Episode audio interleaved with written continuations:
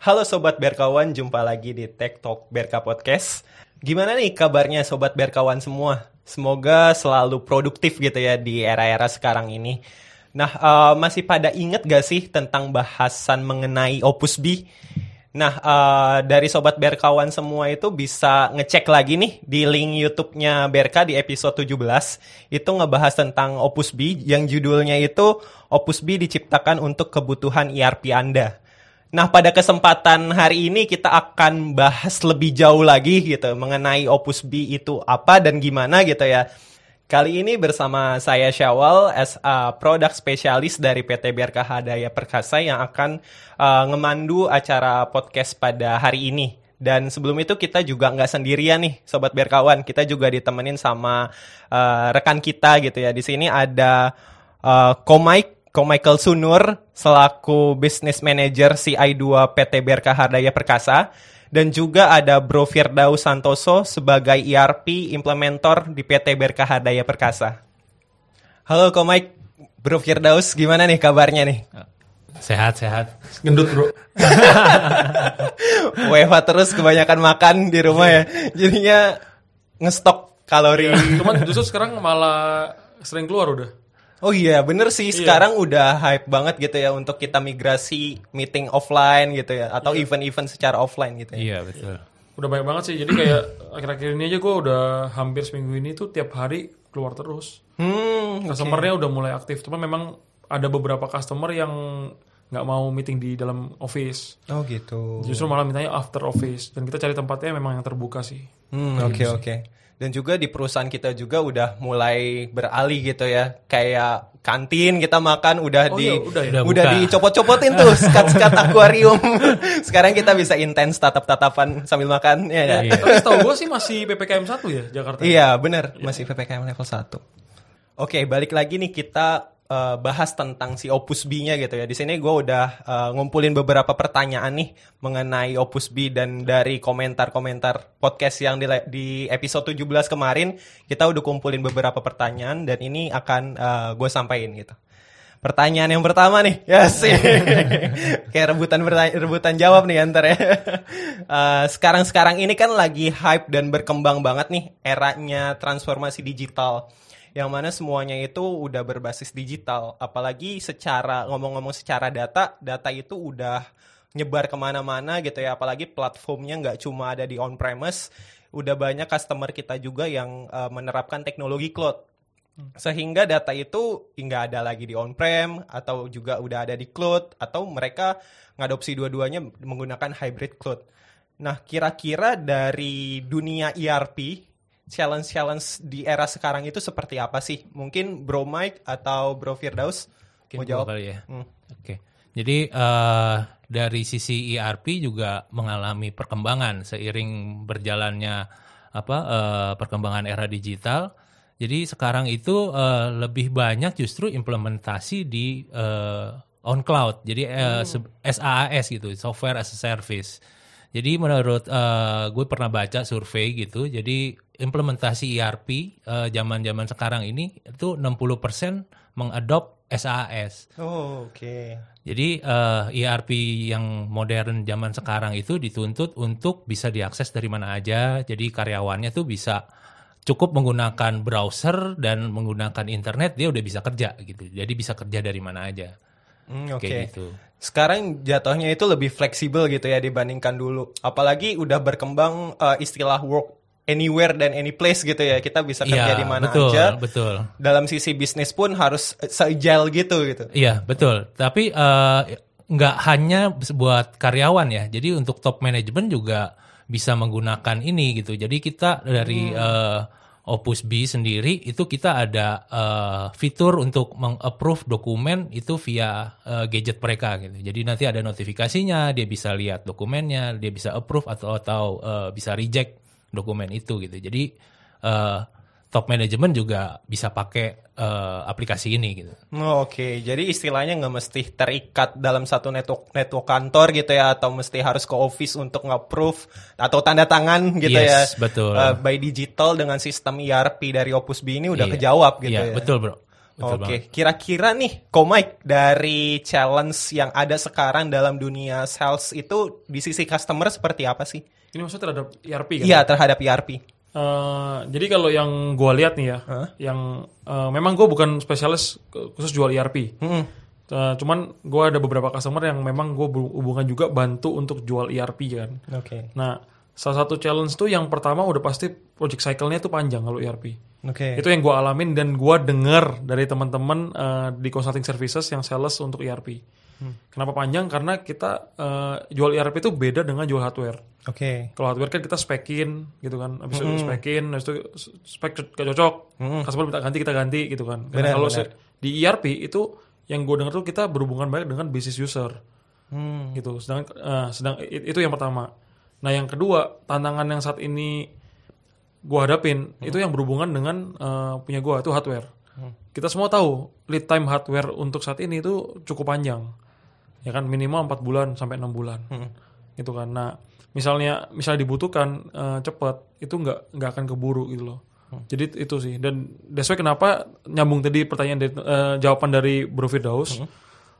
gue setuju banget nih saat ini banyak bang lagi populer banget sih software as a service ERP yang menggunakan software as a service itu ya karena itu alasannya gitu loh karena lead time hardware-nya juga panjang Oke. kalau dengan SaaS itu kan minimal kita udah meminimalisir uh, untuk perubahannya sama yang kedua uh, kita bisa uh, time to operate-nya itu lebih cepat gitu time to deploy-nya lebih cepat seperti itu sih Jadi istilahnya si user tinggal pakai si sistem Opus B-nya aja tanpa harus memikirkan dalam sisi hardware gitu ya. Uh, ya kalau dengan SaaS itu ibaratnya jadi uh, hanya kita uh, men-setting atau mengimplementasi sesuai dengan kebutuhan user aja. Iya. Iya, minor, benar. minor change lah. Iya. Minor change. Uh, tanpa kita mikirin uh, berapa biaya hardware-nya, time-nya kapan dan lain-lain. Karena ya user hanya taunya itu tinggal pakai software software as a service gitu. Gitu. Apalagi yang benar eh, yang Komek bilang cycle dari si hardware sendiri kita butuh nanti patching, security dan lainnya Betul. itu kan Iya, pasti betul. cukup ribet dan Iya. wasting time gitu ya. That's why muncullah si Opus B ini untuk ngebantu customer dalam eh, SaaS-nya ini gitu ya, metode SaaS-nya ini gitu. Uh, sebenarnya kalau boleh ralat dikit, itu sebenarnya Opus ini kita uh, taruh di atas software as a service. Jadi metodenya itu SaaS gitu. Kalau ERP sebelum-sebelumnya kan mungkin kalau lu pernah dengar kayak SAP atau SAP atau Oracle rata-rata rata-rata dulu on premise, tapi On-premise, sekarang udah mulai ya. on cloud juga sih. Oke, Ya, oke. jadi semua orang jadi sebenarnya metode itu kayak on premise dibandingkan dengan software as a service itu sih yang Oh, taruh di oke. cloud seperti itu sih. Oke oke. Tapi eh, dari Bro Firdaus sendiri nih, kira-kira di dunia ERP sekarang kan banyak customer kita yang masih on premise deploy-nya di on prem gitu ya. Iya. Kira-kira challenge-nya mereka untuk ngerubah itu atau nge-shifting dari yang on prem ke berbasis SaaS ini, kira-kira seperti apa sih? Ribet gak sih gitu? Eh, kalau misalnya dibilang ribet ya eh, pasti yang pasti itu kita harus lakukan data migrasi ya. Nah itu data migrasinya itu eh, balik lagi eh, seberapa besar dan eh, bersih enggak datanya gitu loh. Jadi kalau kita pakai eh, metode cut off itu harusnya sih enggak enggak terlalu ribet ya. Jadi eh, hanya data-data yang penting saja yang dipindahkan ke aplikasi baru ke ke SaaS maksudnya gitu. Jadi nanti untuk eh, data transaksi yang lama dia bisa lihat di on-prem-nya mereka gitu. Seperti itu sih yang yang harus dipikirkan sih data migrasinya sih. Kalau dari misalnya dari bisnis proses ya memang kalau dari bisnis prosesnya yang di on-prem itu tidak ada eh, perubahan yang signifikan, ya itu harusnya bisa lebih cepat. Cuman kalau misalnya memang dia mau ganti ERP-nya ya eh, memakan waktu itu jelas. Oke oke well not. Ya terus gue nambahin dikit ya. Eh, salah satu yang dimau sama eh, business user itu adalah kemudahan informasi. Hmm. Jadi dia tuh pengennya dashboard yang interaktif. Jadi dengan dia dashboard dashboardnya itu aja dia udah bisa dapat informasinya. Itu yang gua yang sering gua alamin sih. Oke, jadi istilahnya nggak cuma kita ada sistem terintegrasi semua, tapi secara dashboard ataupun analitik dari si datanya tuh ada gitu ya ya. minimal ada information lah yang bisa dia dapat dengan lihat satu page gitu. Iya, biasanya kan dunia visual tuh lebih menarik gitu ya. Oke, oke, Eh, next question nih ya. Di sini ada pertanyaan nih dari subscriber kita gitu. Kenapa sih kita harus memakai Opus B dibandingkan yang lain gitu? Oh, oke. Jadi eh, Opus B itu eh, untuk dari sisi price itu dia sangat-sangat affordable karena dia bersifat eh, kita deploy-nya di dengan SaaS. Jadi sifatnya itu apa namanya eh, biaya berlangganan. Jadi itu relatif lebih murah daripada eh, on premise. Oke. Itu yang pertama. Yang kedua, eh, Opus B juga adaptable. Jadi adaptable ini maksudnya eh, Opus B bisa diimplementasikan di berbagai industri. Jadi dari industri finance kita bisa implementasi, manufaktur bisa, atau dari eh, sisi industri jasa juga kita bisa implementasikan. Nah terus kemudian eh, dari sisi apa namanya eh, pengalaman. Jadi dari sisi pengalaman itu eh, BRK punya pengalaman yang cukup banyak dalam implementasi ERP. Oke. Uh, uh, jadi uh, untuk uh, tingkat kesuksesan dalam implementasi ERP itu salah satunya juga tergantung dari implementornya. Jadi siapa yang mengimplement uh, ERP tersebut. Nah gitu. Jadi dengan pengalamannya yang dimiliki oleh BRK, jadi Opus B uh, ya bisa dibilang sukses rate-nya mungkin bisa lebih besar. Oke, uh, next question kali ya. Nah, uh, kira-kira nih, kan kalau kita mau menerapkan sebuah teknologi, harus tahu juga dalam sisi marketnya ini udah proven atau belum. Iya. Nah, Opus B sendiri dalam uh, dunia marketnya sendiri udah proven atau belum sih? Terus industri mana aja yang udah pakai Opus B ini? Oke, kalau dari uh, Opus B itu udah beberapa perusahaan sudah pakai proven uh, udah implementasi Opus B ya. Jadi dari kalau dari sisi industrinya itu ada uh, manufaktur, jadi dia uh, assembly itu ada satu uh, dua perusahaan yang pakai Opus B. Terus kemudian dari sisi finance ada satu perusahaan finance dan satu lagi uh, apa uh, koperasi ya. Oke. Jadi eh, itu dari sisi finance. Nah, nah, satu lagi dari sisi mining ada satu perusahaan yang kita sedang kerjakan untuk implementasinya. Seperti itu sih. Oke, berarti dalam dunia marketnya juga sendiri udah proven banget gitu untuk diadopsi gitu ya Iya. si uh, Opus B ini. Oke. Nah, kira-kira Komik ada gak sih value added lain selain yang disebutkan tadi? Eh, seperti itu tadi itu awal yang di awal sebutkan bahwa kan Opus B ini kan di create on top of SAS kan. Nah kebetulan SAS ini tuh yang handle tuh timnya BRK sendiri.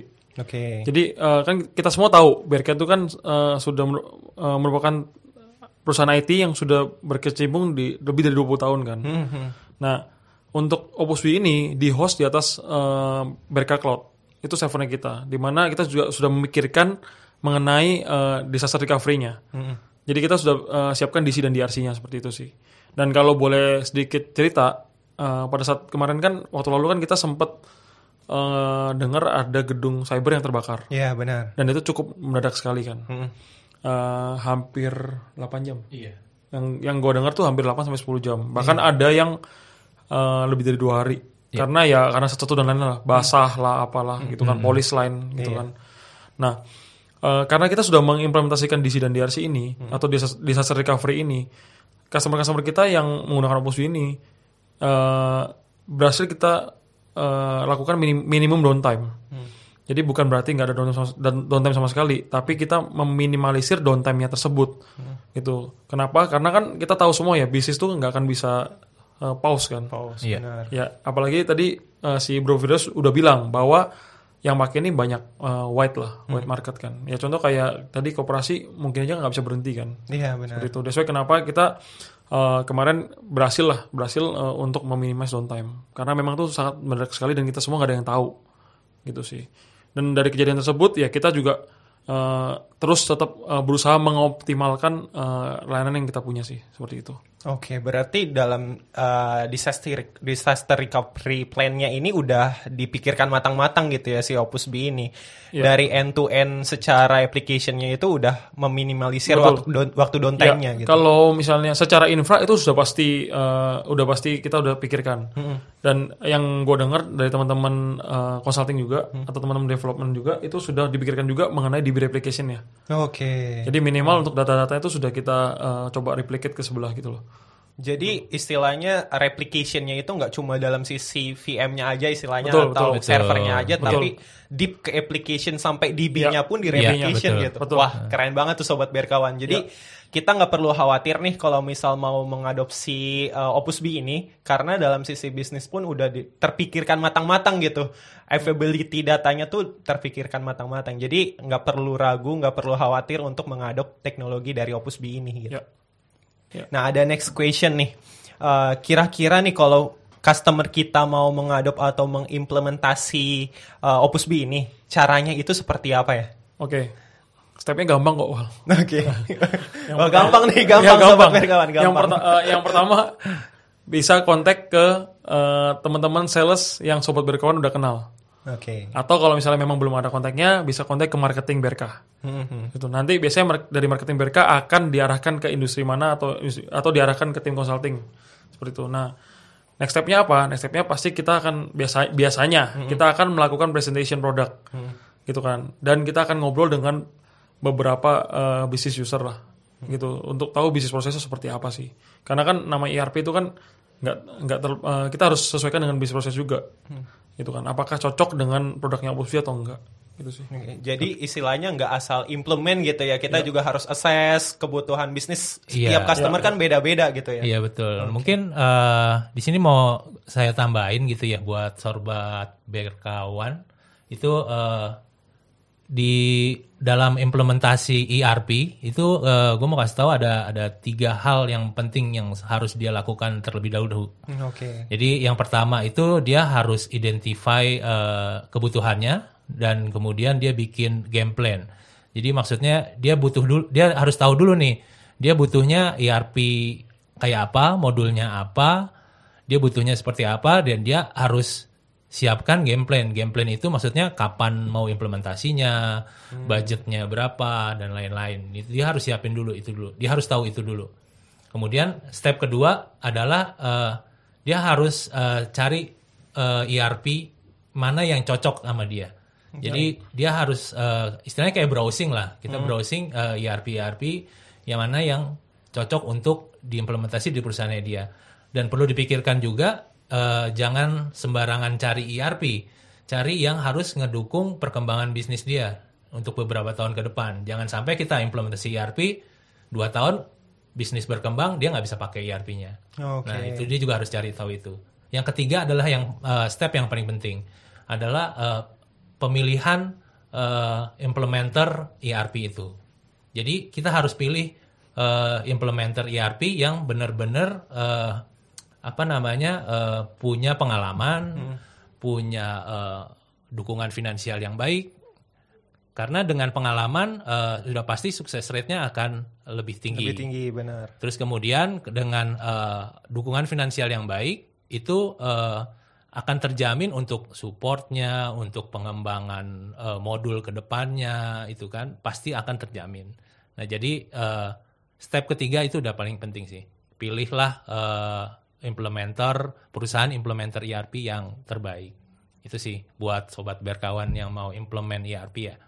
Oke, dengan ketiga best practice tadi itu bisa jadi guidance bagi sobat berkawan ketika mau mengadopsi teknologi ERP gitu ya. Yang pasti dari sisi Opus B itu udah memikirkan baik-baik gitu ya dan matang-matang uh, ketiga best practice itu. Nah, ini ada pertanyaan selanjutnya nih. Mungkin ini jadi yang terakhir gitu ya pertanyaannya.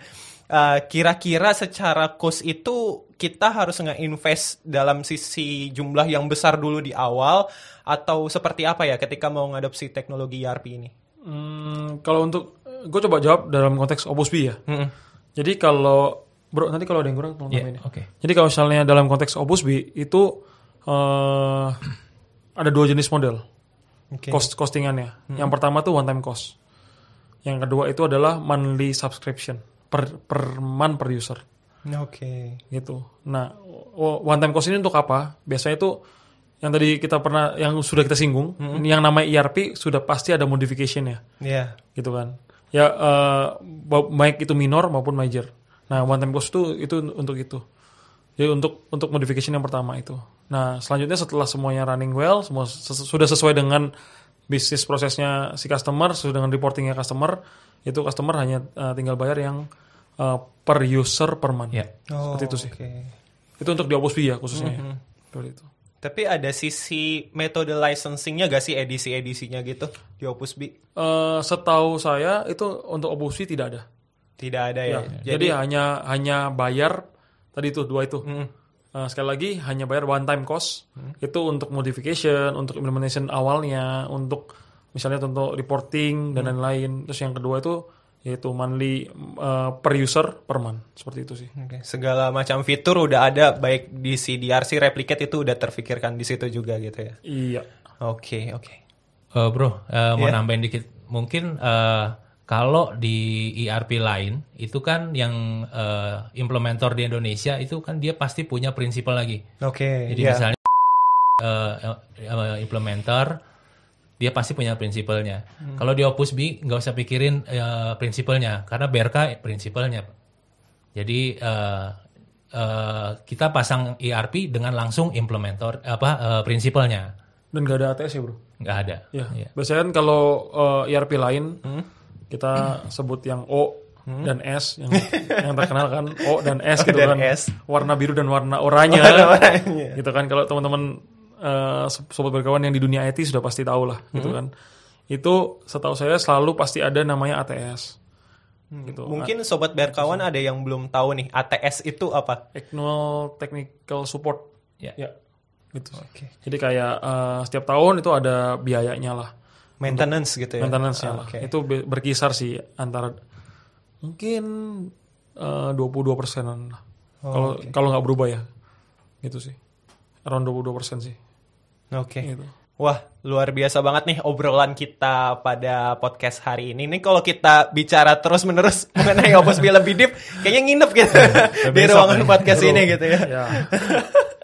Oke, eh, seru banget. Nah, eh, dari sini kita bisa tarik beberapa kesimpulan nih, sobat berkawan. Yang pertama, di era digital transformation itu kita harus tahu nih bisnis proses perusahaan kita itu udah sejauh mana. Apakah udah agile dengan sistem atau eh, era yang sekarang atau belum gitu. Nah, kalau misalkan belum agile, coba kita diskusi bareng gitu ya sama tim eh, ERP-nya BRK untuk ngebahas dari sisi bisnis proses perusahaan masing-masing gitu. Terus yang kedua, dalam uh, dunia ERP sekarang itu integrasi informasi secara real time uh, dari sisi instrumen bisnis yang ada di setiap divisi perusahaan itu penting banget gitu. Dan juga dalam sisi uh, tadi reporting, Betul. untuk dashboard uh, manajemen, untuk uh, melihat informasi secara mudah itu menjadi hal yang penting banget gitu. Terus juga untuk uh, mengakses si Opus B ini itu dapat dengan mudah dilakukan gitu ya. Udah Iya. web based tinggal ya pakai HP sekalipun udah bisa, Bisa, gitu ya. betul. Udah bisa dilakukan dan juga dalam sisi costing ini udah uh, secara cost ini udah kompetitif gitu ya. Udah Ya. udah murah gitu ya untuk penggunaan Opus B tapi dilihat lagi requirement-nya kebutuhannya apakah kebutuhannya hanya A B doang atau ABC itu tergantung bisnis proses tiap perusahaan. Ya. Terus yang terakhir, sebagai official partner Opus B, PT Berkah Raya Perkasa adalah perusahaan yang kredibel nih untuk uh, mengimplementasi Opus B Cloud ERP yang mendukung proses bisnis tiap kliennya. Karena sebagai prinsipal tadi gitu ya, yang punya produk secara support dalam sisi implementasi, dalam sisi nanti untuk maintenance itu udah well prepared banget gitu. Jadi udah aman untuk mengadopsi Opus B ini gitu. Oke, thank you banget nih, uh, Yuk, Bro Bro. Mike, Bro Firdaus. Thank you banget untuk uh, kita bincang-bincang mengenai Opus B ini. Mungkin di next uh, session kita akan bahas lebih deep lagi Opus B sejauh mana dalam sisi bisnis itu sendiri ataupun dalam sisi teknikalnya gitu ya. Dan jangan lupa like, comment, share, dan subscribe uh, channel PT BRKH Daya Perkasa. Sampai jumpa di episode selanjutnya. Bye-bye.